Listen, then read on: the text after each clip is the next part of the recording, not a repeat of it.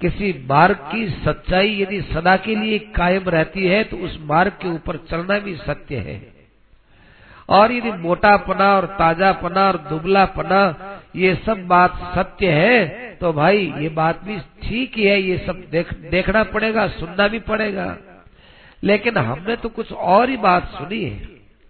ये मोटापना पतलापना बूढ़ापना जवानी शरीर में बीमारी स्वस्थता रोग निरोग क्रोध, इच्छा, ये सब देखो राजन हमने तो सुना है कि आत्मा से कोई लेना देना नहीं होता। है ये सब शरीर में होता है।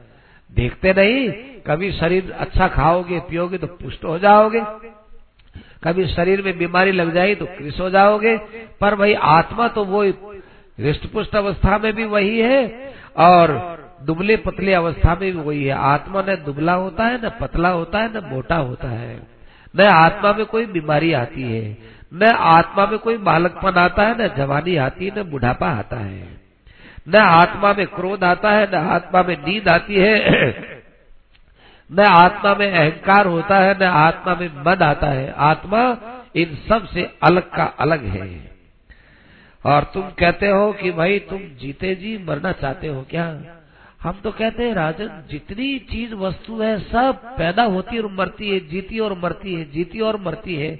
ऐसी कोई चीज़ तो बताओ कि जो जीवे और मरे नहीं, अर्थात पैदा हो और मरे नहीं, ये तो आद्यंतवद, ये तो आदि अंत वाली चीज़ें हैं, इसलिए इसमें कोई आश्चर्य की बात नहीं है। और तुमने कहा कि मैं राजा हूँ तो देखो भाई, यदि राजा और प्रजा का व्यवहार, शासक और शास्य का संबंध सदा के लिए हो, तब तो हम कुछ माने भी। लेकिन आप अपने बाप के मरने के बाद राजा बने हो ना? और आप मर जाओगे, उसके बाद आपका बेटा राजा बनेगा ना? तो आप तो सदा के लिए राजा नहीं थे और सदा से राजा नहीं होना लेकिन आत्मा की दृष्टि से आप सदा से हो। आप अपने बाप से पैदा हुए, उससे पहले भी आप आत्मा थे।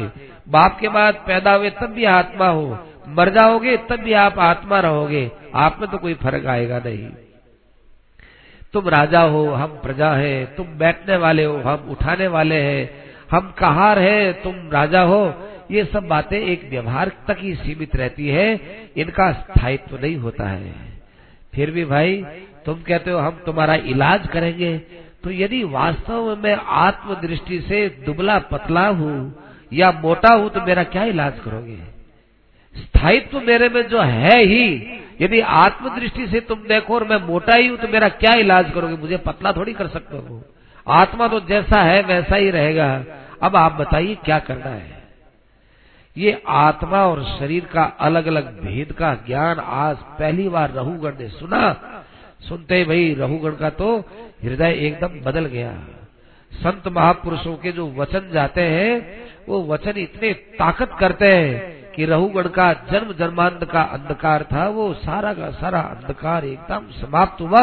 रहुगण बेचारा पाल से नीचे उतरा और नीचे उतर करके उसने जड़ भरत जी महाराज के चरण पकड़ लिए। उनके चरणों में अपना मस्तक रख दिया। देखो अभी पहले कह के आए थे कि राजा को बड़ा घमंड था। और अब विगत द्रिप देवस्मय है। राज शिरोमणि होने का घमंड उनका तत्काल नष्ट हो गया।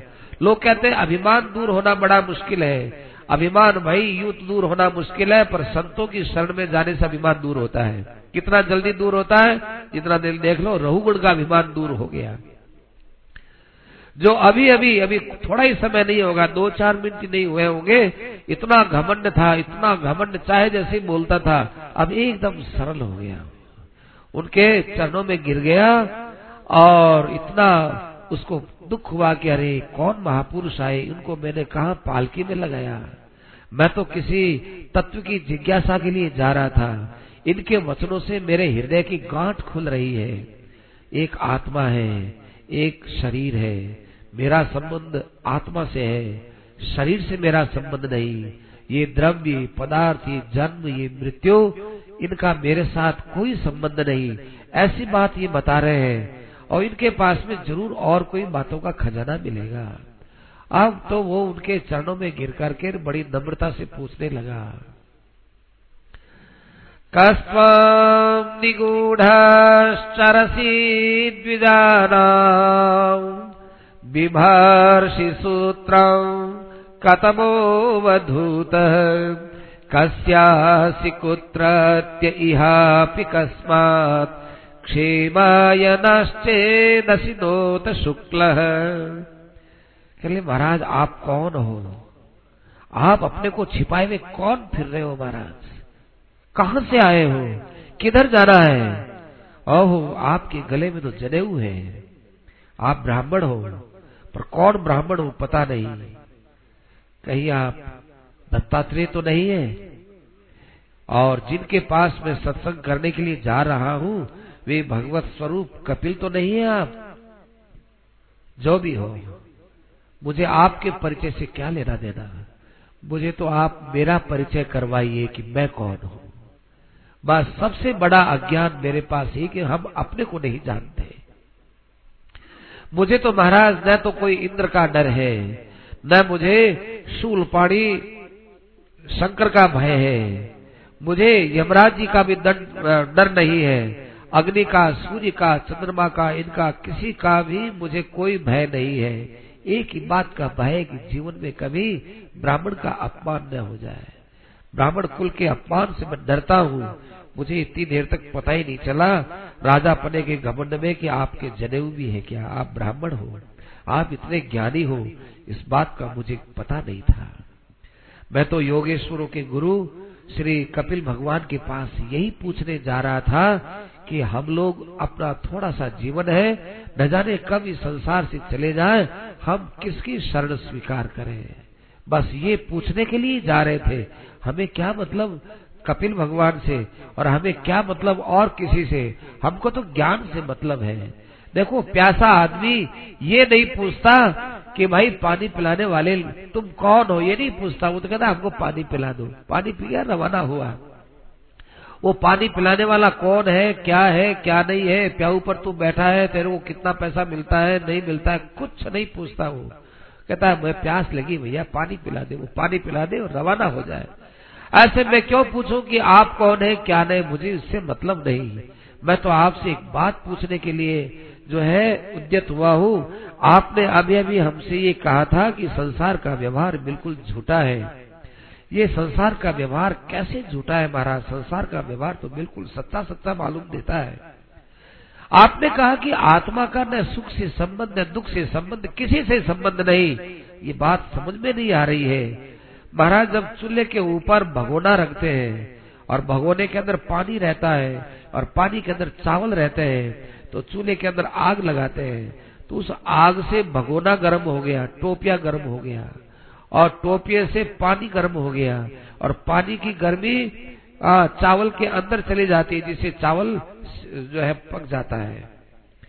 इसी प्रकार से शरीर है इंद्रिया है बुद्धि है आत्मा है तो एक का एक के साथ लिंक तो है ही संबंध तो है ही तो शरीर के ऊपर हमने चोट लगाई वो इंद्रियों के माध्यम से मन के पास में गई और मन से फिर आत्मा तक वो चोट पहुँची। तो आत्मा तो दुखी होगा ही होगा शरीर के दुख से। आप कहते हो कि शरीर का और आत्मा का कोई लेना देना नहीं। ये महाराज हमारे समझ में नहीं आया। और दूसरी बात, आप कहते हो कि राजा का प्रजा का व्यवहार झूठा है। हम अभी आदेश दे दें कि ये काम ऐसा होना चाहिए, वैसा ही काम होता है। तो फिर राजा का आदेश तो चलता ही है। तो राजा का आदेश झूठा है, राजा भी झूठा है, ये बात भी हमारे समझ में नहीं आई। इसलिए आप व्यवहार को झूठा बताने की बात करते हो, ये हमको समझाओ कि व्यवहार झूठा कैसे है। महाराज, मैं आपसे फिर क्षमा याचना करूँ। एक तरफ़ तो आपसे ज्ञान लेना चाहूँ और दूसरी तरफ़ मैं आपको अपने पालकी में लगाना चाहूँ। ये महाराज, दो बात नहीं बनेगी, मेरे से भूल हो गई, गलती हो गई, मैं आपकी शरण में आया हूँ। आप मुझे क्षमा करेंगे। देखो, जड़ भरत जी ने ये बात सुनकर के एक बार भी ये नहीं कहा कि तुमने हमको पालकी में लगाया, तुम्हारा बड़ा भारी अपराध हुआ। ठीक है, तुमने अपराध के लिए क्षमा याचना कर दी, हमने क्षमा किया। है बिल्कुल नहीं कहा। बहुत उपदेश दिया, पर ये बात नहीं कही। क्यों? वो जानते ही अपराध है ही नहीं इसका। ये इसने शरीर से, शरीर के साथ व्यवहार किया। मेरा शरीर से कोई मतलब ही नहीं तो इसकी कोई गलती भी नहीं। देखो, महापुरुषों के कितने ऊँचे विचार होते हैं। महापुरुषों को कोई किसी प्रकार से तिरस्कृत करे, वो समझते मेरा तिरस्कार है ही नहीं। एक महापुरुष के पास किसी ने जाकर कहा कि, महाराज, वो अमुक आदमी आपकी निंदा करता है। मेरी निंदा करता है? मेरी निंदा नहीं करता होगा भाई। कहता ही, नहीं महाराज, आपकी निंदा करता है। आपकी निंदा करता है वो? अच्छा। तो किसकी निंदा करता है भाई? कि आपके नाम की निंदा करता है। आपका नाम लेके निंदा करता है। हाँ हाँ मेरे नाम के लेके ना, नाम तो मेरा है नहीं भाई। पैदा हुआ था तब नाम लेके तो आया नहीं था। दस दिन के बाद नाम रख दिया। और पहले मैं उस नाम से रहा, फिर गुरुजी की शरण में चला गया तो उन्होंने मेरा नाम और रख दिया। तो नाम तो भाई, नाम तो मेरा मेरा और नाम का कोई संबंध ही नहीं है। कि नहीं नहीं नहीं, वो आपके शरीर की निंदा कर रहा है। शरीर की निंदा तो मैं भी करता हूँ। गंगा जल पी, देता हूँ शरीर को और मूत्र बनाता है। अच्छी अच्छी चीज़ देता हूँ, मल बना देता है। शरीर की निंदा तो मैं भी करता हूँ, बड़ा निंदनीय है शरीर। अच्छी अच्छी चीज़ों का बड़ा ही रूपांतरण गंदा होता है इसका। फिर कहने लगे कि महाराज, देखो वो आपके स्वरूप की निंदा करता है। कि अरे मूर्ख, मेरा स्वरूप और उसका स्वरूप दो होता ही नहीं। बताओ किसकी निंदा करता है? उसने हाथ जोड़ लिए कि महाराज, आप जैसे महात्माओं की भाषा हमारे समझ में नहीं आती इसी प्रकार से रहुगण ने इतनी इतनी बातें कही, परंतु भाई जड़ भरत जी ने एक बार भी नहीं कहा कि तुम्हारे द्वारा ये अपराध हुआ और हम तुमको क्षमा करते, कुछ नहीं कहा। उसने पूछा कि महाराज, व्यवहार झूठा है, व्यवहार झूठा कैसे है बताओ? हमको तो ये व्यवहार सच्चा मालूम देता है। हमको सच्चा मालूम क्यों देता है, हमारी कहा भूल है ये बताओ? और आपकी दृष्टि में व्यवहार झूठा है तो वो क्यों झूठा है ये हमको बताओ। हमको तो सच्चा इसलिए लगता है कि कोई आदमी प्यासा है, घड़े से पानी लाओ, भी पानी लाओ, हम प्यासे हैं। उसने लाके हमको जल पिला दिया और हमारी प्यास दूर हो गई। बताओ बताओ वो व्यवहार झूठा क्यों हुआ? झूठा तो तब हो कि जब हमको प्यास दे दे, फिर प्यास, फिर जो है हमको प्यास बुझे ही नहीं। तब झूठा है। हमें भूख लगती है, हमारे सामने अन्न आता है, हम अन्न खाते हैं, हमारी भूख मिटती है। व्यवहार तो सच्चा है। इस बात को सुन, पर सुन करके जड़ भरत जी महाराज बोलने लगे, बहुत सुंदर बातें चलेगी हो, ये सत्संग है, ये स्थान स्कंद है हो स्थान जगह, इस जगह में हम आए हैं तो हमको क्या करना चाहिए? ये भगवान का पराक्रम है, वैभव है, सत्संग करना, सत्संग के अंदर भगवान हम लोगों को किस प्रकार से लगाते हैं, भगवान का कम पराक्रम नहीं, बड़ा विचित्र पराक्रम है। बताया ना कि भगवान और राक्षसों को तो मारते हैं अवतार लेकर के। लेकिन हमारे अज्ञान रूपी राक्षस को मारते हैं सत्संग के द्वारा। तो ये ज़्यादा बड़ा उनका काम है। ये बहुत बड़ा भगवान का पुरुषार्थ है। बड़ा विचित्र पराक्रम है ये। तो जड़ भरत जी महाराज कहने लगे कि देखो राजन, अको विदह को विदवाद वादान। तुम वास्तव में बुद्धिमान मालूम नहीं देते। बातें तुम बड़ी बुद्धिमानी की करते हो। लेकिन तुम्हारे अंदर अभी अकल कम है। तुम बुद्धिमान नहीं हो। ये क्या है देखो, ये संतों की फटकार होती है। जब संत महापुरुष हमारी गलती पर हमको फटकारे ना, तब निहाल होना चाहिए कि आ, बड़ा काम हो गया। हमारी गलती को संतों ने अपनी गलती मान ली और जैसे संतों को अपनी गलती सुहाती नहीं है, ऐसे संतों ने हमको हमारी शरण में ले लिया और अब हमारी गलती उनको सुहाई नहीं। अब ये हमारी गलती दूर होगी ही, हमारी ताकत से नहीं, संतों की और भगवान की ताकत से दूर होगी। अतएव संत महात्माओं के पास में, सत्संग में, जब अपने को फटकार मिले, तब निहाल हो जाना चाहिए। बहुत बढ़िया बात है। पहली पहली फटकार लगाई रहुगढ़ ने जड़ भरत जी ने रहुगढ़ के। अको विद को विदवादवादान देखो, अर्जुन के भी लगाई थी भगवान ने। अशोचानंद सोचस्तम प्रज्ञावादा भाष से। ये फटकार थी उनकी। जहाँ उपदेश प्रारंभ किया, भगवान ने गीता में भी यही कहा कि अशोचान अन्न शोचस्व और प्रज्ञावादांश भाष से और गतासु अगतासु से। थी पंडिता, पंडित लोग वो होते हैं जो शोक नहीं करते। तुम ऐसा करते हो, तुम काय के पंडित हो काय के बुद्धिमान हो? ये फटकार लगाई अर्जुन के। अर्जुन का देखो, थोड़ी देर में अज्ञान दूर हो गया। ऐसे ही फटकार लगाते हैं कि अको विद को विदवाद, वादान वदस्य है। देखो, तुम पंडित तो हो नहीं, बातें ऊपर ऊपर से बड़ी पंडिताई की करते हो। क्यों नहीं पंडित है महाराज, हम जानते हैं। अरे भैया जान की पहचान इसी में ही होती है कि तुम व्यवहार को सत्य मानते हो या झूठा मानते हो। जिसकी दृष्टि में संसार का व्यवहार सत्य होता है, उसके समान संसार में कोई दूसरा मूर्ख ढूँढने पर भी नहीं मिलेगा। वो सबसे बड़ा मूर्ख होता है वो। तुम तो इतनी बात करते हो। हम तो कहते हैं कि वेदों के अंदर जो ये बताया ना कि ये काम करो और तुमको स्वर्ग मिलेगा, वो मिलेगा वो मिलेगा। तत्वज्ञानी लोग वेदों की बात को भी स्वीकार नहीं करते, कुछ नहीं। बेकार की बात है। वेद ने कह दिया तो क्या हुआ? हमको यहाँ पर अपनी कामना पूर्ति करने के लिए आए हैं क्या? सूरी लोग उस चीज़ को स्वीकार नहीं करते। इसलिए राजन, यदि तुमको तत्व की प्राप्ति करनी है तो तुमको अपने घर गृहस्थ के जितने सुख है, उनको स्वप्न के समान तुच्छ और हे मानना पड़ेगा। सबसे पहला काम ये है, संसार के भोग तो लेते रहो, स्वाद लेते रहो और कहो कि संसार से मरना है हाँ साहब, मरना है। और एक दिन संसार छूटेगा कि हाँ एक दिन संसार छूटेगा। और संसार नाशवान है कि नाशवान है, ये है, वो है, बातें कितनी कर लो भाई। लेकिन जब तक भीतर से संसार के सुख तुच्छ मालूम नहीं देंगे, हे मालूम नहीं देंगे, तब तक भाई रहुगण ये बात तुम्हारी समझ में आ नहीं सकती। राजा ने कहा, ठीक बात है महाराज, मैं राजपाट छोड़ के आया हूँ। और धन दौलत छोड़ के आया हूँ, परिवार को छोड़ के आया हूँ। मेरे मन में बैरागी की भावना तो है। समझ नहीं पाया हूँ कि मैं संसार के व्यवहार को सत्य क्यों मान रहा हूँ। हाँ ये बात ठीक सबको छोड़ के आए हो, लेकिन एक दिल में संसार और बसा हुआ है ना? वो दिल में बसा हुआ संसार उसकी जड़ और काटो अभिमान तो भाई तुम्हारा नष्ट हो गया, अब थोड़ा अज्ञान है, उस अज्ञान को तुम समझो पहले। क्या समझे महाराज? कि यावन मनो रजसा पुरुष सत्वेन व तमसा वानरुद्धम देखो भाई, ये मन है ना, इस मन नाम पर थोड़ा विचार करो।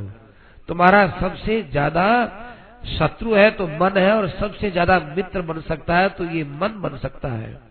ये मन है जब रजोगुण, सत्वगुण और तमोगुण, इन तीनों में जब ये लिप्त होता है तब भाई पाप का भी काम होता है, पुण्य का काम भी होता है और मिश्रित काम होता है। पाप पुण्य मिश्रित काम होता है। और ये मन है, ये ये भाई वासना से, वासनाओं में डूबा रहता है। और ये मन ही ग्यारह, ग्यारहों के साथ मिलकर के, दस इंद्रिया और एक अहंकार ग्यारह, दस इंद्रिया और एक बुद्धि ये ग्यारह, इनका और पाँच प्राणों का, इनके साथ में सोलह को लेकर के, और यही भाई तरह तरह का नाम रखता है। यहाँ आया तो मनुष्य बन गया। ध्यान से सुनना हो। ये अलग अलग शरीर हमको काय से मिलते हैं कि मन के अंदर जेब है हमारे कर्म करने के संस्कारों की। उसमें आकर के संस्कार इकट्ठे होते हैं। और जब मरता है तो मन और इंद्रिया और प्राण ये शरीर में से निकलते हैं। और जिस शरीर में जाने के कर्म प्रबल होते हैं, और जैसा मरने वाले ने ध्यान किया था, ध्यान तो ये मन बुद्धि यही तो करते हैं। अब जिसका ध्यान किया उसके शरीर में जाने की जो प्रक्रिया है, वहाँ चले गए और जो उसके कर्म फल है, वो उनके सामने आ गए। तो कभी वो पशु बन गया, कभी पक्षी बन गया, कभी देवता बन गया, कभी जो है, मनुष्य बन गया। तो पृथक नाम भी रूप भेदम विभ्रत अलग अलग नाम बनेगा अलग अलग रूप बनेगा। ये सारा काम, सारा खेल एक इस मनीराम का है। वही सुख उठाता है, वही दुख उठाता है। और भाई ये यही संसार के चक्र में ले जाकर इस जीवात्मा को छलता रहता है। छलता रहता है, इसको ठगता रहता है। इसलिए इस मनीराम को थोड़ा कंट्रोल करो। कैसे करें महाराज? कि इस मनीराम को देखने वाला जो आत्मा है, वो आत्मा तुम्हारा अपना स्वरूप है राजन। तुम मनीराम को देखते रहो। वो देखते रहेंगे ना तो देखने से उसका सारा कपट बंद हो जाएगा शांत हो जाएगा। जैसे चोर है वो चोरी करता है। चोरी करने वाला देखे कि भाई मैं चोरी तो कर रहा हूँ पर पीछे से मुझे देख रहे हैं उसकी चोरी छूट जाएगी। ऐसे ही आत्मा है वो मनीराम को देखता रहे फिर आत, फिर वो मनीराम कुछ नहीं कर सकता। क्षेत्रज्ञ साक्ष्य है। वो क्षेत्रज्ञ का साक्ष्य होना चाहिए। साक्ष्य माने दृश्य। क्षेत्रज्ञ तो देखे और मन जो है वो दिखाई देवे। अब मन शांत हो जाएगा। क्यों हो जाएगा मन शांत? कि भाई क्षेत्रज्ञ ने अपने स्वरूप को हाँ मैं देख रहा हूँ। देख रहा हूँ तो क्षेत्रज्ञ में सावधानी आ गई। अब वो मन के फुसलाए, फुस नहीं जा सकता। और यदि भाई गुणानुरक्ता, ये व्यसना, ये जंतो हो और मदिराम के हा में हा मिला दिया, तब तो भाई ये तुमको संसार में ले जाएगा। और मदिराम के हा में हा नहीं मिलाए, तब भाई निर्गुण्यम तुमको निर्गुण अवस्था तक भी यही पहुंचाएगा। कैसे? ये शांत हो जाएगा। ये इसकी इसकी सेना बहुत बड़ी है। हज़ारों लाखों की संख्या में है इसकी सेना। क्योंकि मन की जब वृत्ति किसी एक विषय में जाती है तो उस विषय के रूप और आकृति, लाभ और हानि कितनी वृत्तियाँ और बन जाती है। एक एक इंद्रिय की हज़ारों हज़ारों वृत्तियाँ होती है और सारी इंद्रियों को ये मनीराम अपने में कंट्रोल किए हुए रहता है। तो दस इंद्रिया है, दस इंद्रियों की हज़ारों वृत्तियाँ हैं और वो सब के सब मन की वृत्तियाँ बनती है। इसलिए ये मन की फौज बहुत बड़ी है। इस मन को अनुकूल करना हो तो इस मन को तुम अपना साक्ष्य बना के रखो। कह दो, हे मन, तुम हमारे देखने में हो हम तुम्हारे पीछे पीछे चलने वाले नहीं है। तब मन देखेगा कि यहाँ जागरूकता आ गई। और वो कह देगा देखो, हम तो भगवान नारायण का स्मरण करेंगे, मन वहीं पर शांत हो जाएगा। और जीव है, वो अपने शुद्ध स्वरूप पर विचार कर लेगा, फिर मन कुछ नहीं कर सकता। इसलिए मनुष्य को अपने निर्विकार स्वरूप पर विचार करना चाहिए। मैं नारायण स्वरूप हूँ। क्षेत्रज्ञ आत्मा, पुरुष, पुराण, साक्षात स्वयं ज्योति रज परेश नारायणो भगवान वासुदेव है। ऐसे अपने स्वरूप का विचार करो। लोग कहते हैं, ऐसा करने से तो अपने में अहंकार आ जाएगा। अरे, ये अहंकार और ढंग का अहंकार है। चलो, अहंकार आ जाए तो कोई हर्जा नहीं। देखो, पैर में यदि कोई थोड़ा कांटा चुभ जाए तो लोहे के कांटे से उसको निकालते हैं। तो अहंकार को अहंकार के कांटे से निकाल लो? जब शरीर को मैं मानते थे, वो मलिन अहंकार था, उसकी जगह यदि हम ये अहंकार करते कि नहीं, मैं भगवान का हूँ, भगवान के स्वरूप वाला हूँ, मैं भगवान का अंश हूँ, ये अहंकार आएगा तो ये अहंकार हमको जगत के अहंकार का नाश कर देगा। तो ये अहंकार तो हमको लाभ देगा और ये जगत का अहंकार नुकसान करेगा। अतः उस जगत के अहंकार के नाश के लिए अपने स्वरूप का या भगवान का संबंध होने पर जो अहंकार होता है, वो आपको मान्य है। ये बात सुन करके महाराज रघुगण बड़े प्रसन्न हुए। और और भाई, जड़ भरत जी ने बताया कि देखो, सावधान रहना, ये मन को तुम एक बार जीत लोगे, एक बार किसी विषय में हमारी इच्छा नहीं हुई हाँ हाँ हम तो मन को जीत गए। ऐसा तुम इसको ढीला भी मत छोड़ देना। संतों ने कहा है कि भाई, मन को मार करके कोई गुमान मत कर लेना, कोई सांप है, उसको किसी ने मार दिया। और मार करके और उसको फेंक दिया। अब सांप तो मर गया। अरे, मर क्या गया है? वो सांप का मुँह पूर्व दिशा की तरफ़ है तो हवा लगेगी ना पूर्व की। पूर्व की हवा जब चलेगी, तब वो सांप मरा हुआ भी जीवित हो जाएगा, क्योंकि सांप के अंदर एक ऐसा प्राण छिपा हुआ रहता है। वो प्राण अपने से नहीं मरता। तब जब वो पूर्व की हवा चलने पर उस प्राण का उस पूर्व की हवा से संबंध होता है वो वापिस जो है फनफनाट करता आता है। ऐसे ही इस मन को एक बार जीत लिए, दो बार जीत लिए के बाद सब हमने तो हमारे मन को जीत लिया। भाई, जीत नहीं लिया है, इतना इतना ही जीतना नहीं होता है, इससे तो हरदम डरे भी रहो और सावधान भी रहो और निडर भी रहो। अभिमान न हो जाए, इससे थोड़ा डरते रहो और इससे लड़ते भी रहो। संतों ने, महात्माओं ने कहा कि जितनी आफत महापुरुषों पर आती है, संतों पर आती है, उतनी आफत हम लोगों पर नहीं आती। क्यों? वो हरदम मन बुद्धि इंद्रियों से लड़ते हैं और दुनिया वाले क्यों लड़ेंगे? वो तो हार खा के बैठ जाते हैं। इसलिए उनको पता नहीं कितना दुख होता है, क्या सुख होता है, क्या इंद्रियों से लड़ना होता है, क्या बुद्धि से लड़ना, क्या मन से लड़ना, ये लड़ाई इनको पता नहीं है। इसलिए देखो राजन, विमुक्त संग है। एक तो कहीं चिपकाव मत करना और शरीर इस मन के साथ चिपकाव कर लोगे तो भ्रमती है। यहाँ संसार में तुम्हारा ये घूमना बंद नहीं होगा। हवाई जहाज़ में बैठोगे तो भाई आकाश में जाना और आना और ऊपर नीचे तो होगा ही, क्यों? हवाई जहाज़ के अंदर बैठ गए, अब उसका घूमना है, वो तुम्हारा ही घूमना हो जाएगा। इसी प्रकार से मन के साथ संबंध किए तो मन की लाखों वृत्तियों के साथ में तुमको घूमना पड़ेगा। इसलिए एक काम करो जीवन थोड़ा सा है भाई राजन, ज़्यादा तुमसे मन वश में नहीं होता है तो एक काम करो तुम तुम, आह, गुरोर हरे रूप, हरे चरणोपासनास्त्र है। अपने सदगुरु महापुरुष है, उनका चरणों का आश्रय ले लो और भगवान के चरणों का आश्रय ले लो। उनके आश्रय रूपी अस्त्र से अब कोई डरने की ज़रूरत नहीं है, मन अपने आप शांत हो जाएगा। रघुगण ने ये बात सुनी तो इतना प्रसन्न हुआ, इतना प्रसन्न हुआ। कहने लगा, नमो नम कारण विग्रहाय, स्वरूप तुच्छे कृत विग्रहाय। महाराज, आपको बार बार नमस्कार, नमस्कारो हो। हमारा शत्रु, हमारे आंदर छिपा हुआ, वो आपने बता दिया। और उस शत्रु के ऊपर विजय प्राप्त करने के लिए अस्त्र भी आपने बता दिया। ओ हम तो दोनों से ही विमुख हुए बैठे थे। शत्रु तो हमको मार रहा था और हमको पता ही नहीं कौन हमको मार रहा है। मार तो खा रहे हैं, लेकिन पता ही नहीं है। एक तो शत्रु का ज्ञान कराया आपने और एक शत्रु को किस शस्त्र से मार सकते हैं, वो शस्त्र भी हमारे पास है, वो भी आपने बता दिया। महाराज, बड़ी कृपा की आपने। हम तो शरीर के अभिमान रूपी सर्प से ऐसे ग्रस्त हो गए कि क्षण क्षण में हमको क्रोध आए क्षण क्षण में हमको अभिमान आए। लेकिन आपके वचन रूपी मंत्रों ने ऐसा हमारे क्रोध को शांत किया, अभिमान को शांत किया, अब हमारे अंदर ऐसी गलती नहीं हो सकती। हम ऐसा शरीर जैसे गंदी चीज़ को हम मैं और मेरा नहीं मान सकते। ये सारा जहर आपने उतार दिया। एक बात है महाराज, किसी विषय को कई दृष्टि से समझते हैं, तब वो अच्छा समझ में आता है। हमारे देखो, परमात्मा नहीं मिले इस बात की कोई कोई जो है, कभी नहीं। कोई बात नहीं, कोई दुख नहीं हमको। परमात्मा हमको नहीं मिले, ये कोई खास बात नहीं लग रही है। हमको ये लग रही है कि संसार हमको सत्य मालूम देता है। ये ज़्यादा परेशानी है।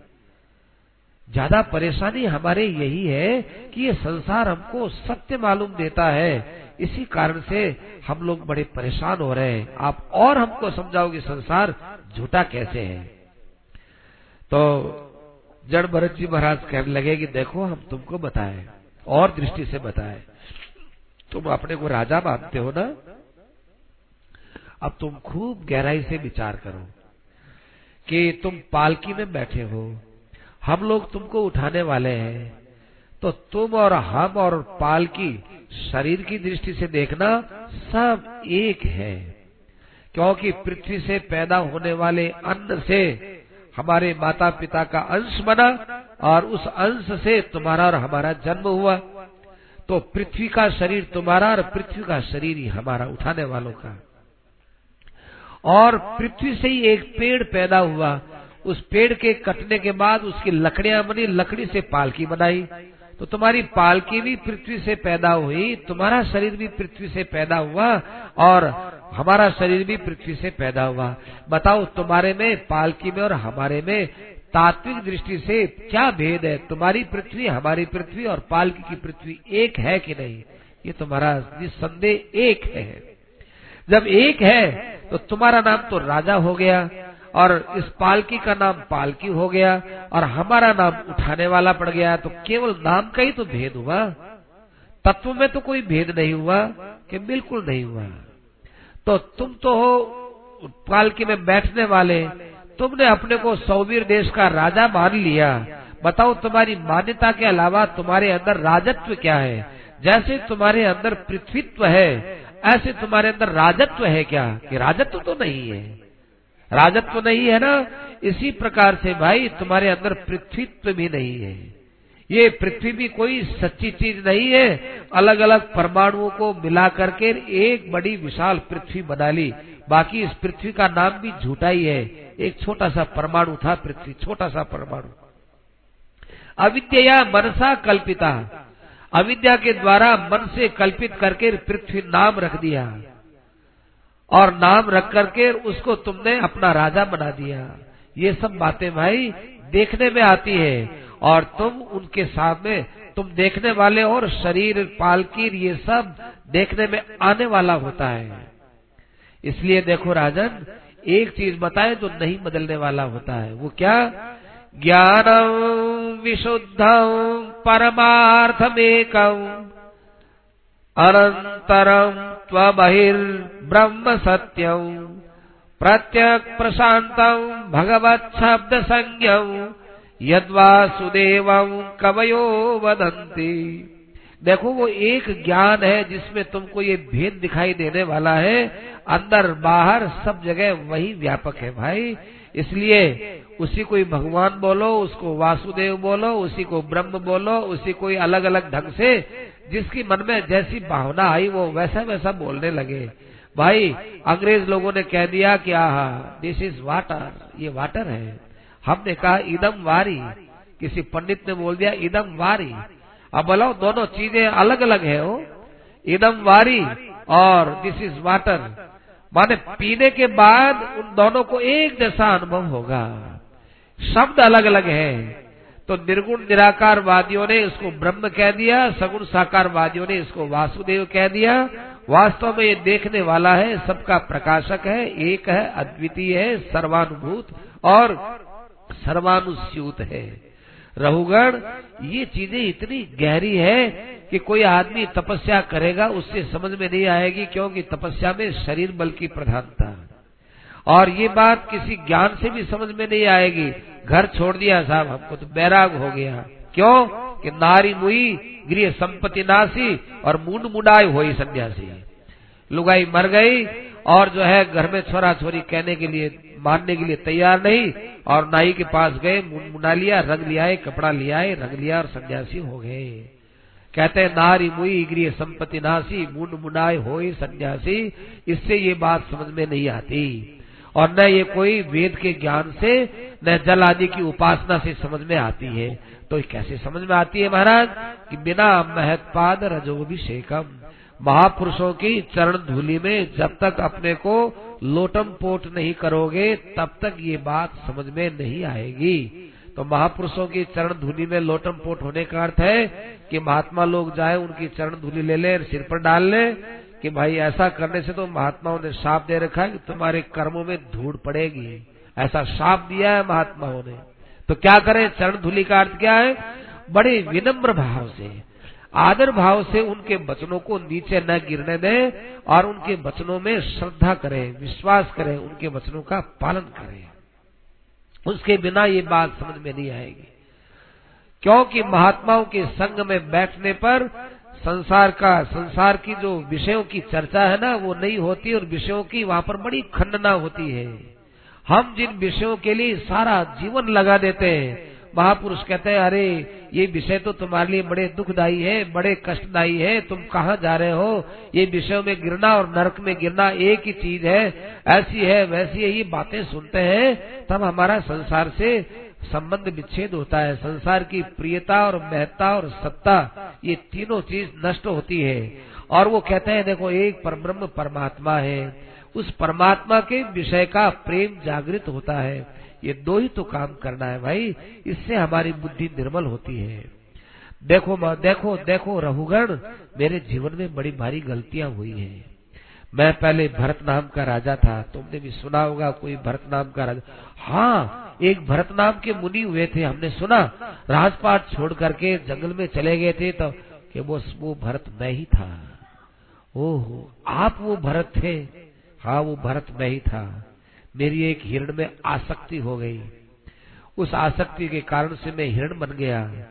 और उसके बाद भगवान की कुछ ऐसी कृपा हुई पूर्व जन्म की भगवान की आराधना कभी व्यर्थ जाती नहीं, उसके संस्कार से। अब देखो, अभी भी मैं, अभी भी मैं उन संस्कारों को लिए हुए हूँ।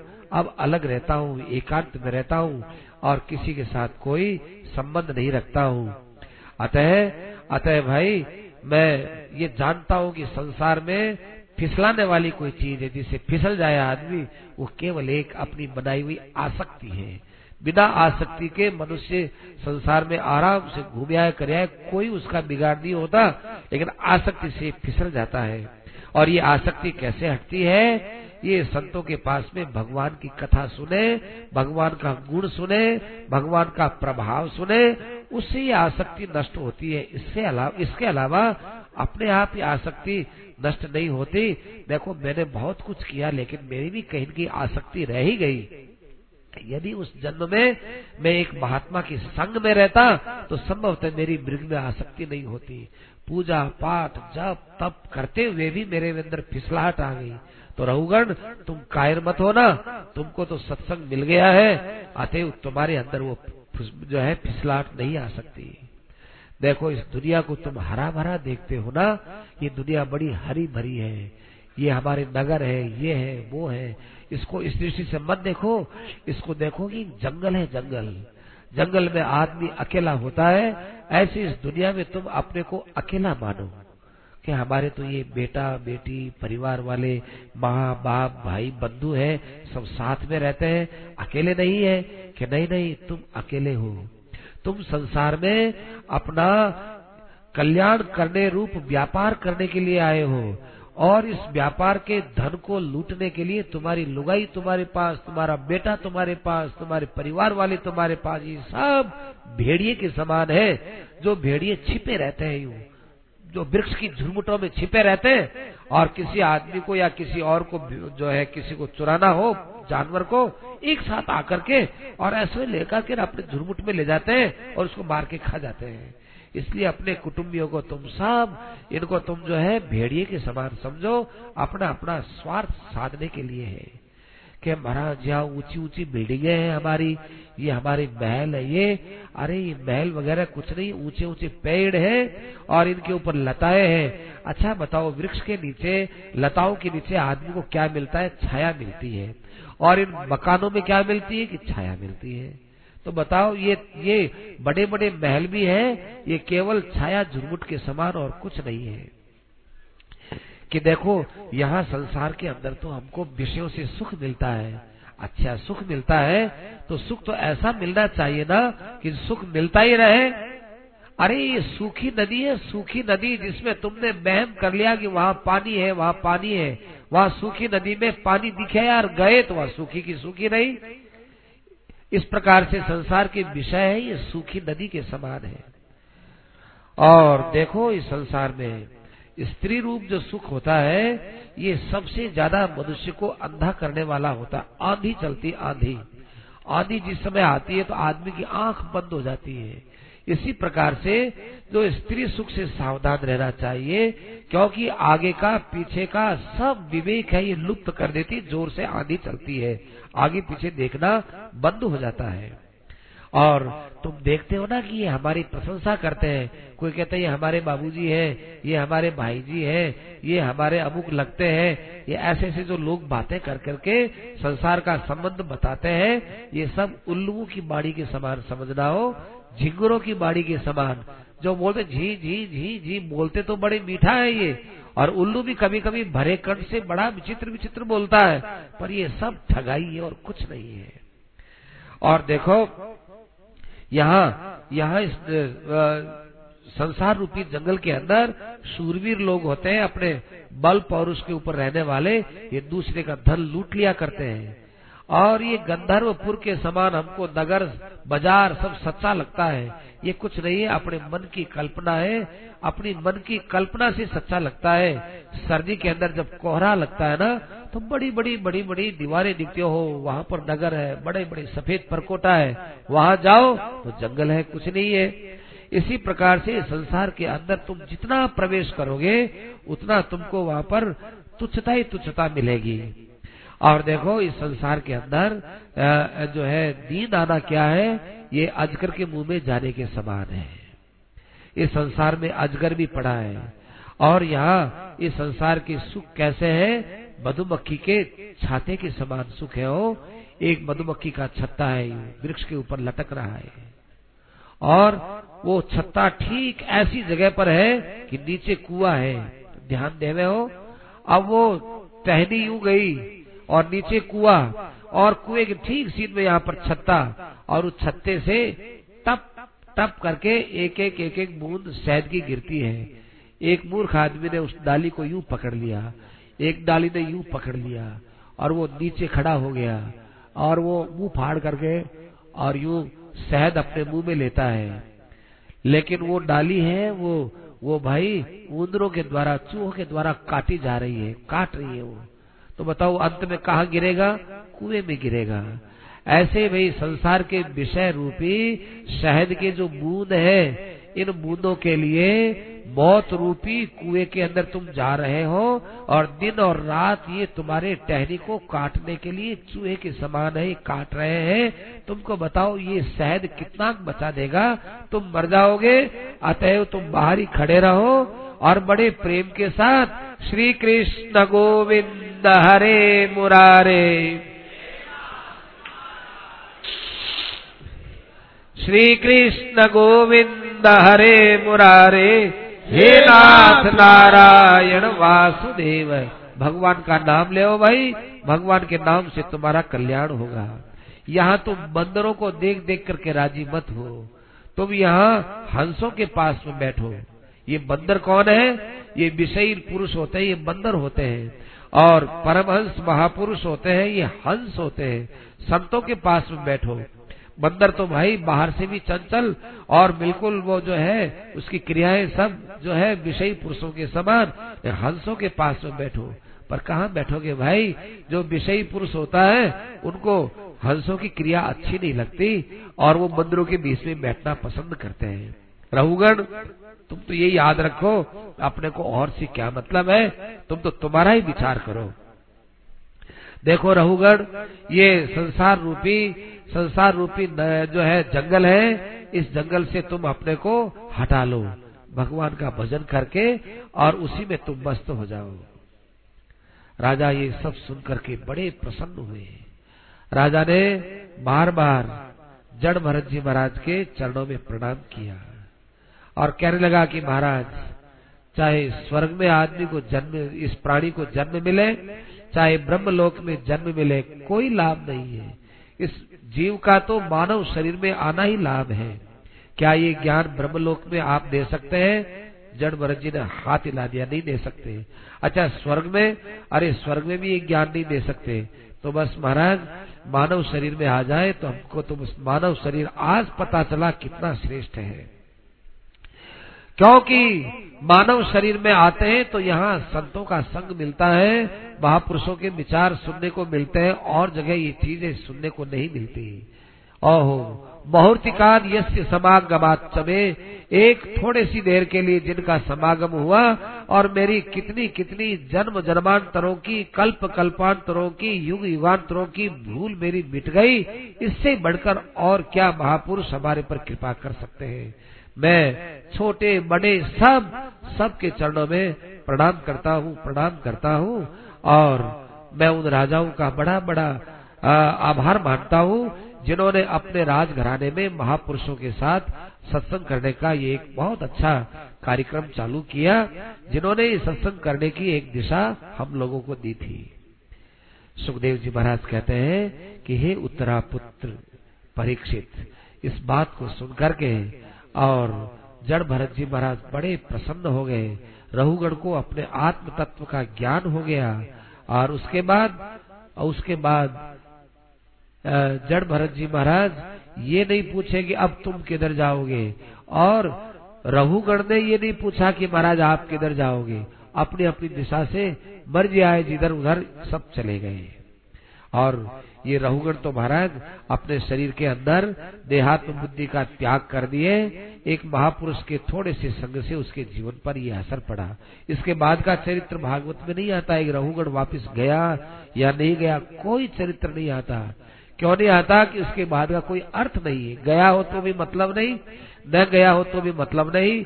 उसको अपने स्वरूप में उपलब्धि हो गई, स्वरूप में वो स्थित हो गया तो अपने घर आ गया। बाकी महल वगैरह कोई अपने घर तो थे नहीं।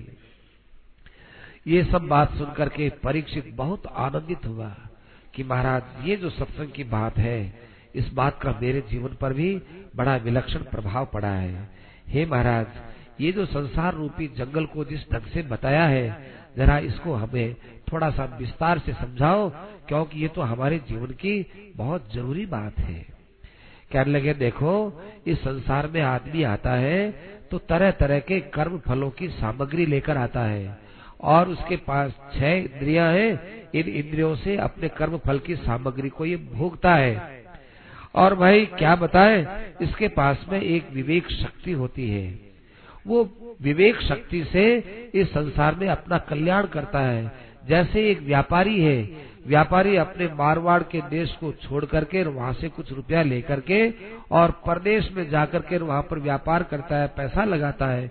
उसी प्रकार से भाई, ये जीवात्मा भी, ये जीवात्मा भी एक व्यापारी के समान है। और अपने विवेक रूपी संपत्ति को लेकर के और दूसरी जगह जाकर अर्थात पृथ्वी पर आकर यह व्यापार करके और वो परब्रह्म परमात्मा को प्राप्त करना चाहता है।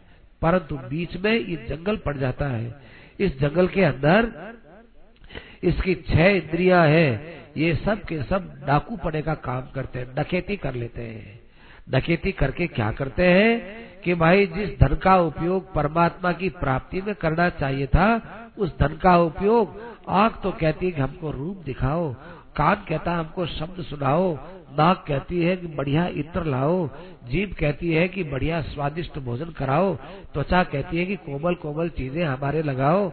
ये क्या है? ये वास्तव में इंद्रियों के स्वाद के अंदर ये सब इसकी शक्ति नष्ट हो जाती है। और ये कौटुंबिक लोग हैं, ये सब भेड़िए के समान है, जो इसके धन को लूटते रहते हैं। और देखो, जिस प्रकार से खेती करने वाले लोग निदान करते हैं पास पास का खेती, खेत के पास का जो घास है, उसको काटते रहते हैं, तब तो देखो फ़सल अच्छी होती है। यदि उस खेत को, यदि उस खेत के अंदर निदान न करे तो वो घास फूस के नाश वगैरह बहुत पैदा हो जाए तो खेती में बाधा देते हैं। इसी प्रकार से ये गृहस्थ आश्रम है ना, इस गृहस्थ आश्रम में आसक्ति का नाश करते हुए भगवान का भजन करोगे तो वो भजन रूपी वृक्ष अच्छी तरह से फलीभूत होगा। और यदि आसक्ति का नाश नहीं करोगे तो ये कामनाओं की एक बहुत बड़ी जो है पिटारी लेकर के, एक बहुत बड़ी जो है छबड़ी लेकर के तुम मरोगे, उससे कोई लाभ नहीं होता। ये संसार में बनावटी पुरुष ऊपर से और बोलते हैं, भीतर से और भावना रखने वाले, ये मच्छर और डांस के समान है जो मनुष्य को, मनुष्य के धन को खाते रहते हैं। विषय है, ये सूखे सूखे, सूखी सूखी नदियों के समान है। और ये सबसे ज़्यादा देखो, लोगों को धन के अंदर जो प्रीति है वो सोने में होती है। अरे, सोने को समझो तो सही, सोना कितना अपवित्र होता है। सोना जो होता है, ये अग्नि का मैल है। ये अग्नि एक नदी में जाती है, आगे आ जाएगा प्रसंग, एक नदी के अंदर जाकर ये कुल्ला करती है अग्नि, और कुल्ला करके वो थूकती है। वो थूक और वहाँ की वो मिट्टी, वो दोनों मिलकर के सोना होती है। तभी तो देखो, सोना अग्नि के समान चमकता है, क्योंकि अग्नि के मुँह से कुल्ला करके थूका हुआ है वो। तब वो हो सोना बड़ा अच्छा है, सोना बड़ा अच्छा है। अरे गंदी चीज़, अपवित्र चीज़, किसी के कुल्ले को लेकर के तुम राज़ी होते हो, ये चीज़ होती है। और भाई, जो है, यहाँ पर यहाँ पर राजाओं की बाड़ी है, और शत्रुओं की बाड़ी है, चेतावनी देते हैं कि ऐसा करोगे तो हम ये कर देंगे, वो कर देंगे, ये सब क्या है? उल्लुओं की सी बाड़ी है। और भाई, इस जीवन में देखो, जीवन वृतान स्वयं उपधावती। वो आदमी भाई जीते हुए मुर्दे मुर्दे के समान है भाई, कि जो नीच पुरुषों का संग करता है थोड़े से स्वार्थ के कारण से। थोड़ा हमको कुछ न कुछ मतलब निकल जाए, इतने मात्र से नीच पुरुष का संग करते हैं, वो वास्तव में मरे हुए के समान है। और देखो, इस संसार में सबसे बड़ा आश्चर्य तो ये लगता है कि एक बार विचार हो गया कि इन विषयों के अंदर कोई भी स्वाद नहीं, कोई भी सुख नहीं। एक बार उनसे निवृत्त होने का मन हो जाता है, फिर भी दोबारा उन विषयों की तरफ़ ये मनुष्य प्रवृत्त हो जाता है। ये सबसे बड़ी आफत की बात है। और भाई कभी कभी तो भूख प्यास से इतना पीड़ित होता है कि वो माँ बाप के पास में आई हुई चीज़ को भी खोस खोस करके खाने लगता है। ये संसार के अंदर तरह तरह के दुख होते हैं, इसलिए संसार से बच करके चलो और इसके दुखों को हरदम याद रखते रहो। जड़ भरत जी महाराज वे इन जड़ भरत जी महाराज ने कितना बड़ा उपकार किया उस संसार का, इतना अच्छा ज्ञान दे करके और उन्होंने आपको, हम सबको ज्ञान दिया, और अंत में वे भगवान नारायण को नमस्कार करके परम धाम पधार गए थे। ऐसे ऐसे जड़ भरत जी महाराज का जो इतिहास है, कथा है, इनकी जो ये पावन लीला है, इसको कोई सुनता है तो कहते हैं उसके चित्त के अंदर भगवान की भक्ति पैदा होती है, आयु बढ़ती है, यश बढ़ता है। और क्या बता उसके मन में जो इच्छा होती है, वो सारी की सारी इच्छाएँ उसकी पूरी होती है। इतना ये जड़ भरत जी महाराज का उपाख्यान पवित्र है। सुखदेव जी महाराज आगे कह रहे हैं कि उसी भरत, राजर्षि भरत के सुमति नाम का लड़का हुआ और उसके बाद में भाई कई प्रकार के पाखंड भी आगे जाकर कलयुग के अंदर फैलने लग जाएँगे।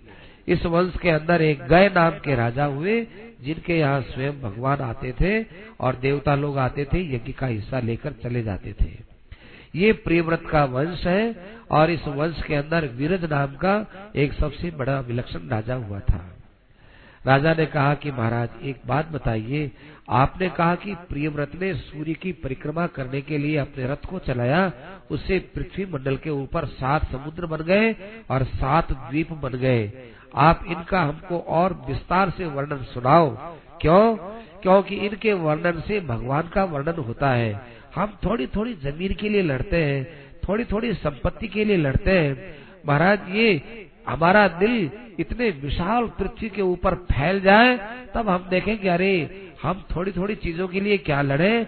ये सब भगवान का स्वरूप है, वहाँ जाकर अपना मन लगाए ना, दुनिया के राग द्वेष से हमको क्या मतलब है? इसलिए आप भगवान के स्थूल स्वरूप का वर्णन हमको सुनाइए। तो भाई, ये बात सुन करके और श्री सुखदेव जी महाराज, अब उनको भगवान के स्थूल स्वरूप का वर्णन सुनाएँगे। ये कथा अपने मध्यम विश्राम के बाद कहेंगे। भगवान की असीम कृपा से श्रीमद् भागवत की वे कथाएँ जो श्री सुखदेव जी महाराज ने परीक्षित के सामने रखी थी कृपा करके वेदव्यास जी महाराज ने उन सब कथाओं को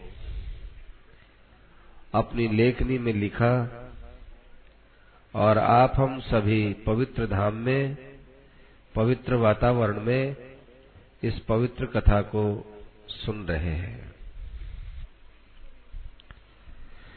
प्रियव्रत के वंश को सुनाने के पश्चात श्री सुखदेव जी महाराज ये जो स्थूल सृष्टि है, जो साक्षात भगवान का ही श्री विग्रह है, इसके विषय में परीक्षित के प्रश्न से अपनी तरफ़ से बात बता रहे हैं। परीक्षित जी ने ये पूछा था कि इतना विशाल ये संसार है, ब्रह्मांड है, उसमें ये पृथ्वी है, कितनी विशाल है?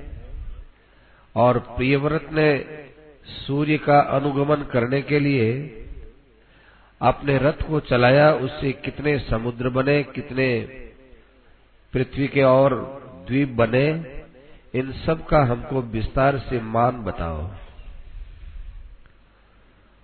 तो इस बात को सुनकर के श्री सुखदेव जी महाराज कहने लगे कि देखो परीक्षित, ये ब्रह्मांड है, ये साक्षात भगवान का कलेवर है, श्री विग्रह है। और इसमें हम ये चाहे कि हम पृथ्वी से नाप ले, आकाश से नाप ले, और इन नक्षत्रों के नाप नाप से नाप लेवे कि कितना बड़ा ये ब्रह्मांड है तो ये बात बैठेगी नहीं। क्योंकि देवताओं के समान हमको आयु मिले, और इतना विशाल भगवान के श्री विग्रह को हम जान सकें, ये असंभव बात है।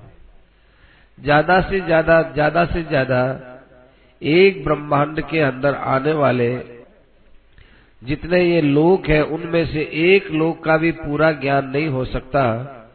और यदि कोई करे तो कर भी ले, लेकिन अनंत अनंत ब्रह्मांड जिनके रोम राज़ी में विराजमान है उनको हम लोग इयत्ता से नाप लेवे, उसका हम इतनापन बता सके, ये असंभव बात है। फिर भी भाई, हम थोड़ी थोड़ी प्रधानता से बात बताते हैं।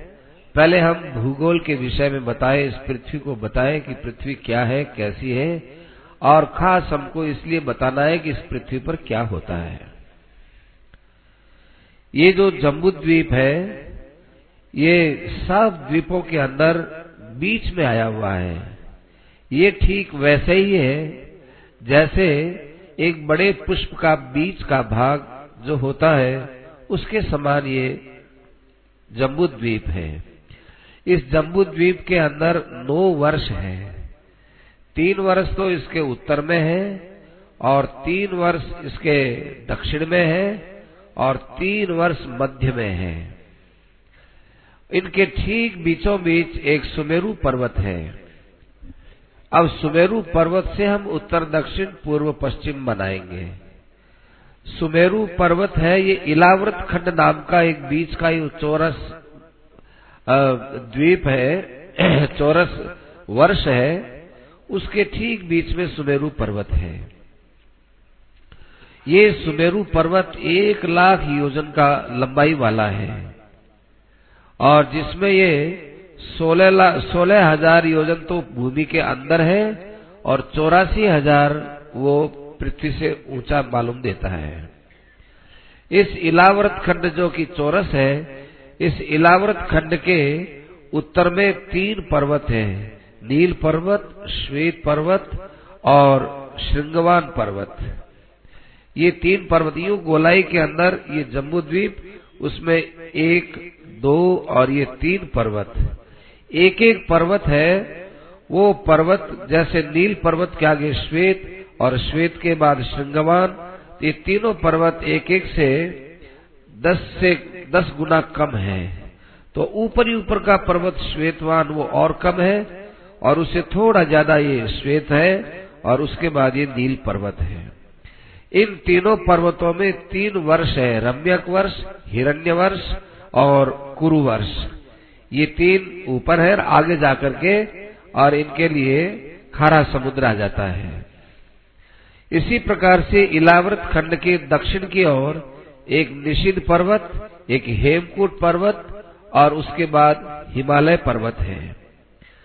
जिसमें हरिवर्ष, किमपुरुष वर्ष और भारत वर्ष, ये नौ वर्ष इसमें छह, तीन वर्ष ये आ गए इलाव्रत के पश्चिम की ओर गंधमादन पर्वत, इलावर्त के पश्चिम की ओर माल्यवान पर्वत और पूर्व की ओर गंधमादन पर्वत। ये दो पर्वत और हैं, जहाँ पर केतुमाल और भद्राश्व नाम के ये दो वर्ष हैं। इस प्रकार तीन ऊपर के हो गए, उत्तर के, तीन नीचे के और बीच में लगातार ये तीन वर्ष। इस प्रकार से दो वर्ष वाला ये जम्बू द्वीप है। अब जो सुमेरु पर्वत है उसके पास में चार और बड़े बड़े पर्वत हैं। मंदर पर्वत, नेहरू मंदर पर्वत और सुपार्श्व पर्वत और कुमुद पर्वत।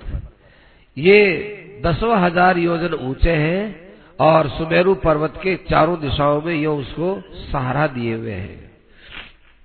आप सब लोग देखेंगे क्या है, क्या बताने चल रहे हैं। सुखदेव जी महाराज ने मरते हुए परीक्षित को ये बातें क्यों बताई? देखो ये भगवान का कलेवर समझ करके बता रहे हैं।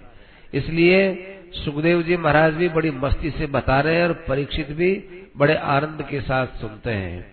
ये दोनों इतने स्पष्ट वक्ता और इतने स्पष्ट श्रोता है कि इनको कोई भी बात, यदि कोई भगवत भाव से विपरीत होती है तो दोनों को न तो कहते हुए अच्छा लगता है और न कभी सुनते हुए अच्छा लगता है। कम से कम कम से कम परीक्षित ने जैसे बीच में कई प्रश्न किए थे, आगे वो करेंगे भी। सुखदेव जी इतना सा उत्तर देकर के टाल के निकल जाते हैं और कह देते हैं तुम्हारे काम का नहीं है। उसी प्रकार से यहाँ भी बोल सकते थे, पर यहाँ तो बड़ी मस्ती से वर्णन करने चल रहे हैं। क्यों कर रहे हैं? वो जानते हैं कि इस ब्रह्मांड को देखना हो तो भाई इस ब्रह्मांड के अंदर परमात्मा को देखो। ये ब्रह्मांड क्यों बनाया? ये परमात्मा को जानने के लिए बनाया ये हमको शरीर मिला है। ये शरीर भी ब्रह्मांड का एक अंडा है।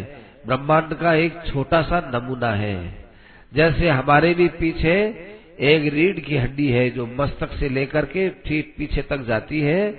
वो जो जो है ये हड्डी जिस प्रकार से एक तंग से आ रही है, उसी प्रकार से भाई ये सुमेरु पर्वत है। और इस हड्डी के सहारे सहारे और भी कई यू हड्डियाँ लगी हुई है। ये हड्डियाँ जैसे उस रीढ़ की हड्डी को सहायता देती है।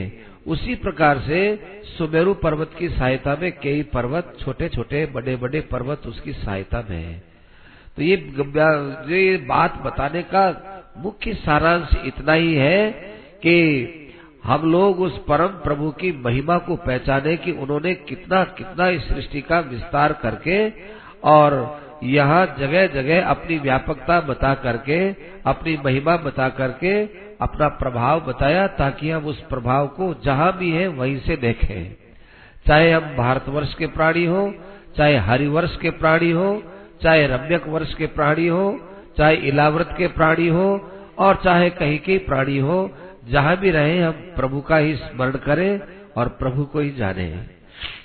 इन चारों पर्वतों के ऊपर चार बड़े बड़े वृक्ष हैं। और एक में आम का वृक्ष है, एक में जामुन का वृक्ष है, एक में कदम का वृक्ष है, एक में बट का वृक्ष है।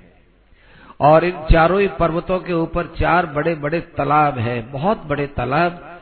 एक में जल है, एक में मधु शहद है, एक में इक्षुरस है और एक के अंदर दूध है। इस प्रकार से चार बड़े तालाब हैं और यहाँ इनके ऊपर चार बड़े बगीचे भी हैं। जिन बगीचों पर देवता लोग आया करते हैं।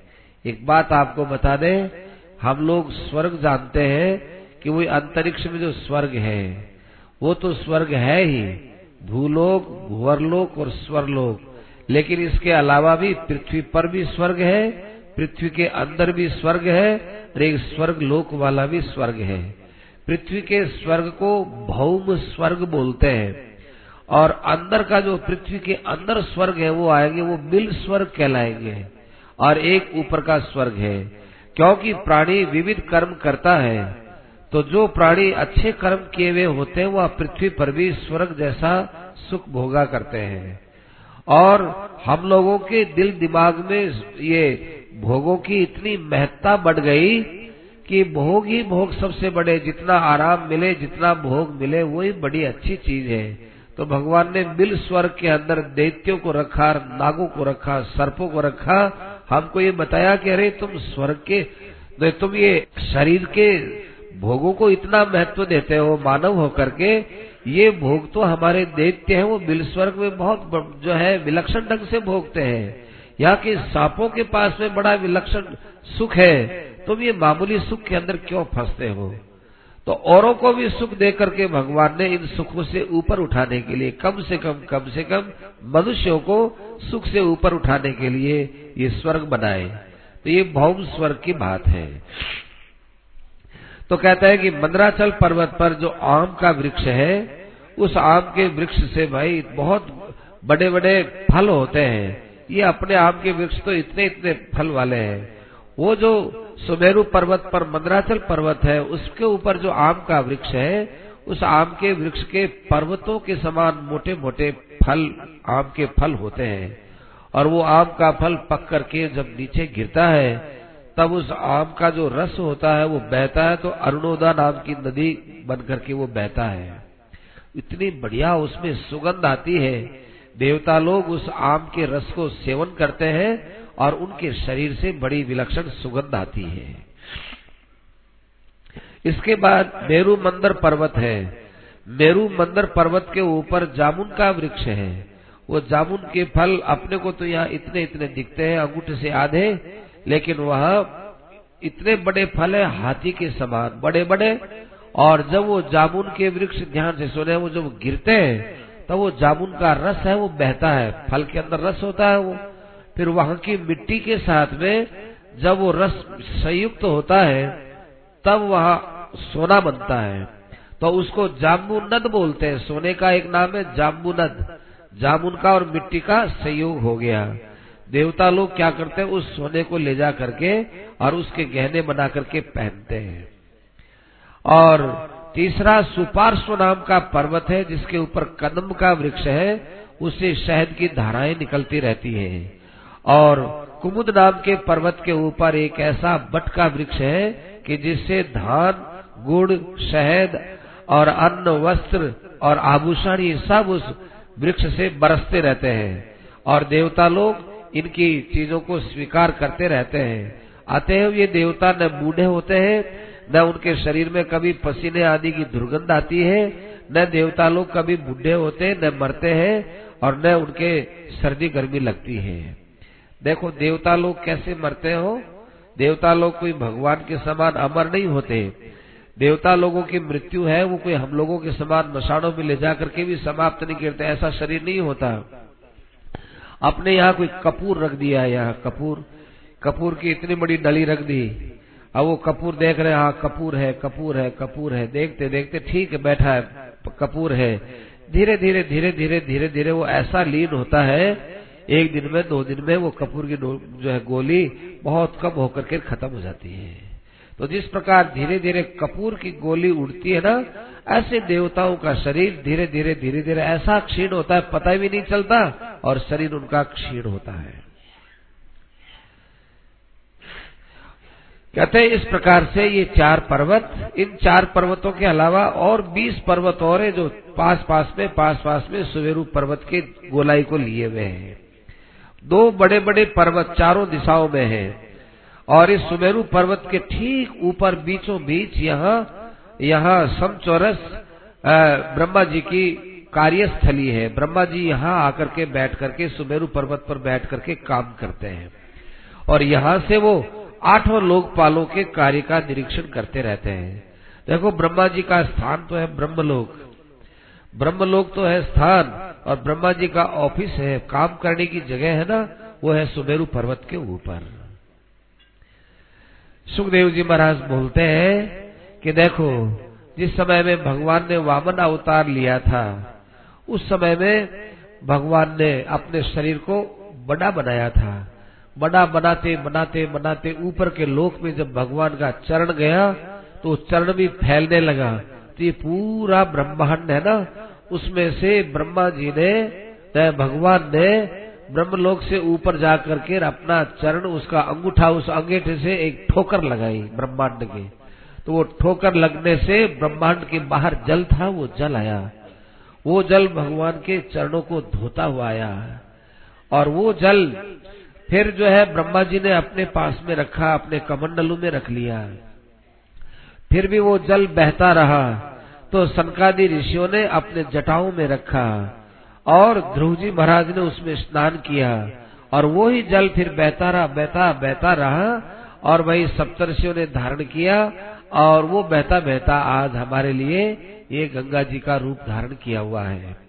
वो वो जल आया सबसे पहले सुमेरु पर्वत के ऊपर। सुमेरु पर्वत पर आने पर उस जल की स्वाभाविक चारों दिशाओं में चार धाराएँ बही। और चारों धाराएँ इतने अबाध गति से बही कि वे सब के सब खारे समुद्र में जा जा करके मिलने लग गई। तब तक उसका कोई अंत नहीं आया। और वो जो है, चार दिशाओं में जाने से उस जल का नाम अलग अलग पड़ गया। एक तरफ़ सीता कहते हैं, एक तरफ़ अलकनंदा कहते हैं, एक तरफ़ चक्षु कहते हैं, एक तरफ़ भद्रा बोलते हैं। ये सब ब्रह्म लोक से निकलती हुई, ये पूर्व दिशा में जब ये नदी जाती है, तब भाई ये सीता कहलाती है। पश्चिम की तरफ़ जाती है, तब ये चक्षु कहलाती है। उत्तर की तरफ़ जाती है तो भद्रा कहलाती है।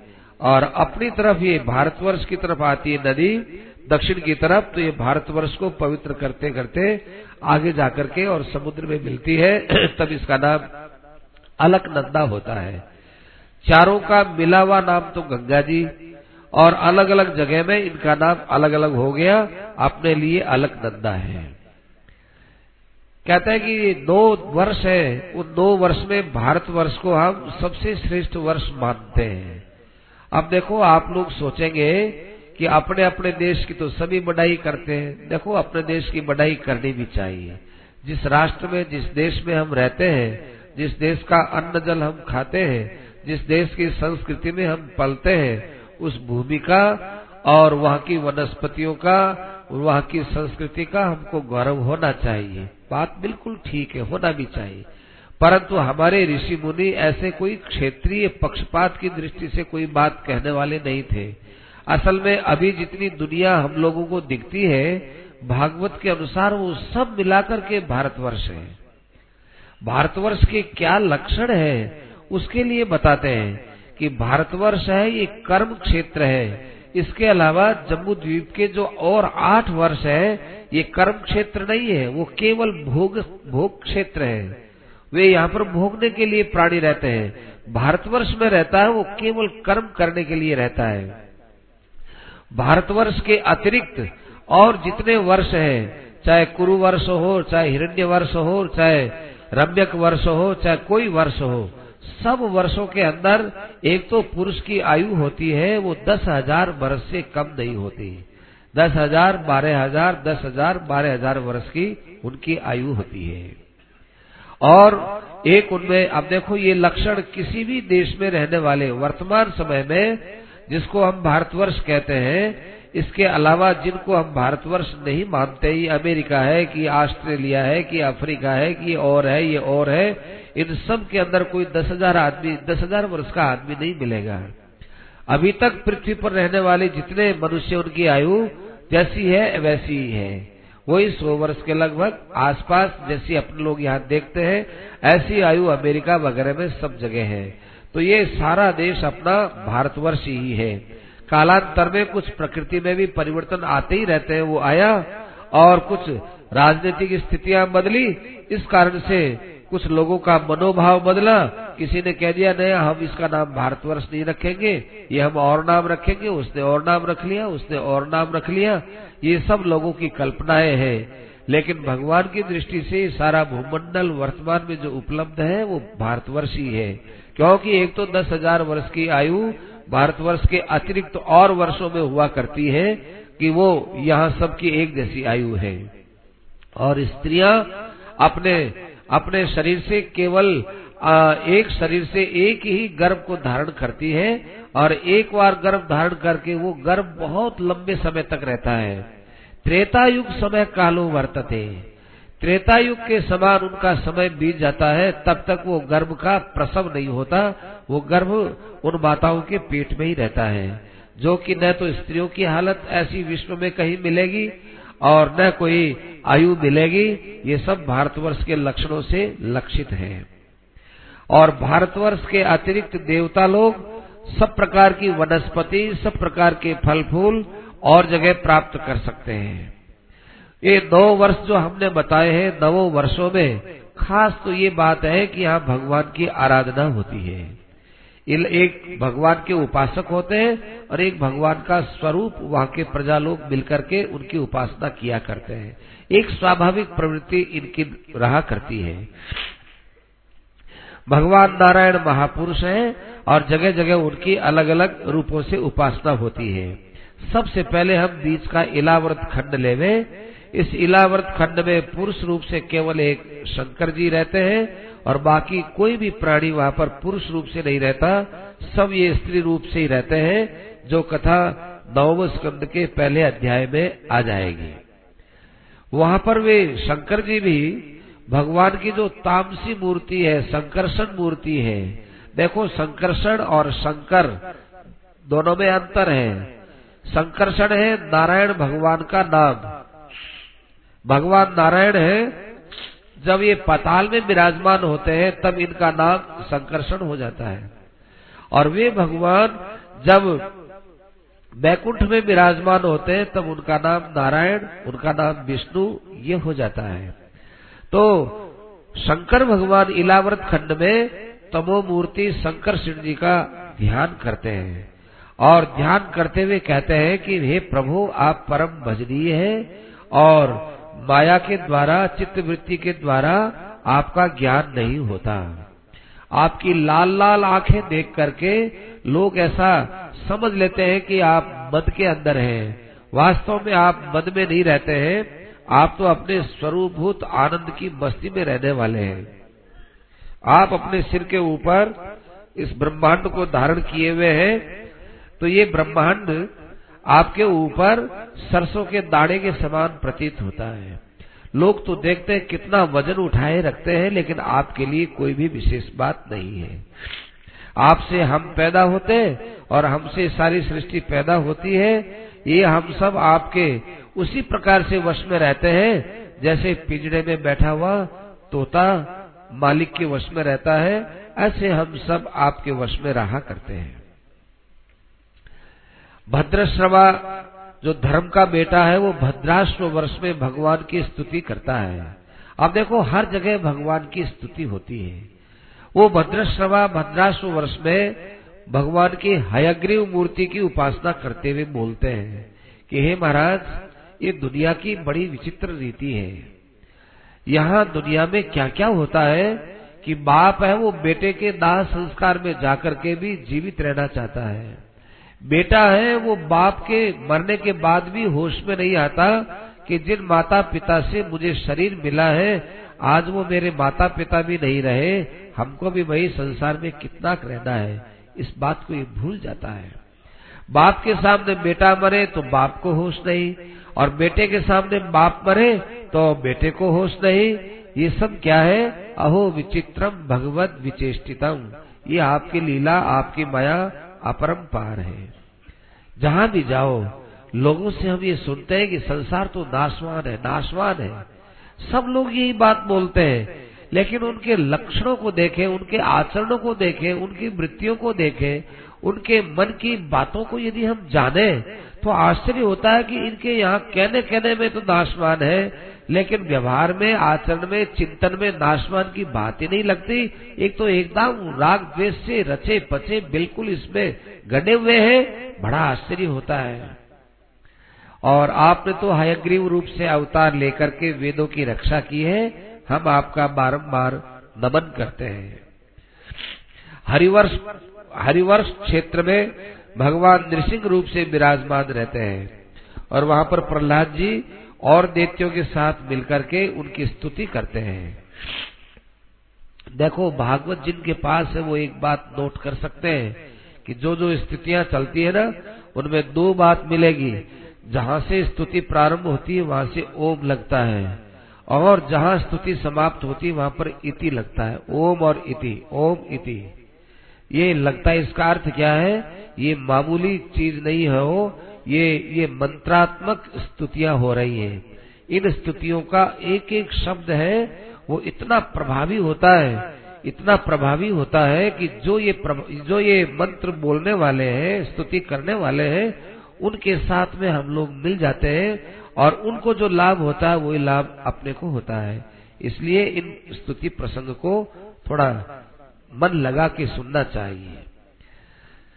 प्रहलाद जी महाराज स्तुति करते हुए कहते हैं कि, हे नृसिंह भगवान, आपको बारंबार नमस्कार है नमस्कार है। आपके ये कठोर कठोर जो है नाखून और कठोर कठोर दांत है, इन दांतों से महाराज आप हमारे कर्म राशि को नष्ट कर डालिए। हमारे पापों को आप चबा जाइए।